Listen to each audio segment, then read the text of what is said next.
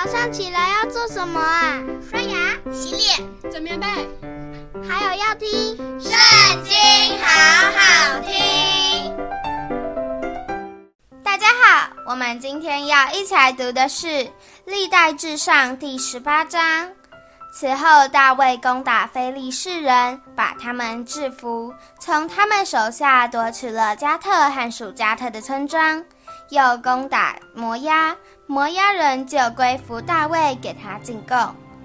索巴王哈大利谢往幼发拉底河去，要坚定自己的国权，大卫就攻打他，直到哈马，夺了他的战车一千，马兵七千。步兵二万，将拉战车的马砍断蹄筋，但留下一百辆车的马。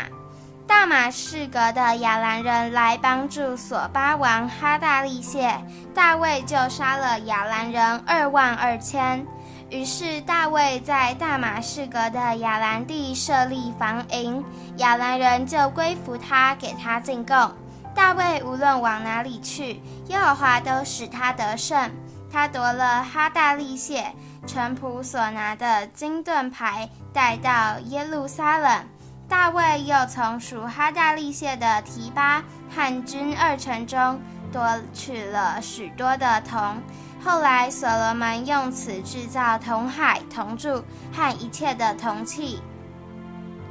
哈马王陀乌听见大卫杀败索巴王哈大利谢的全军，就打发他儿子哈多兰去见大卫王，问他的安，为他祝福，因为他杀败了哈大利谢。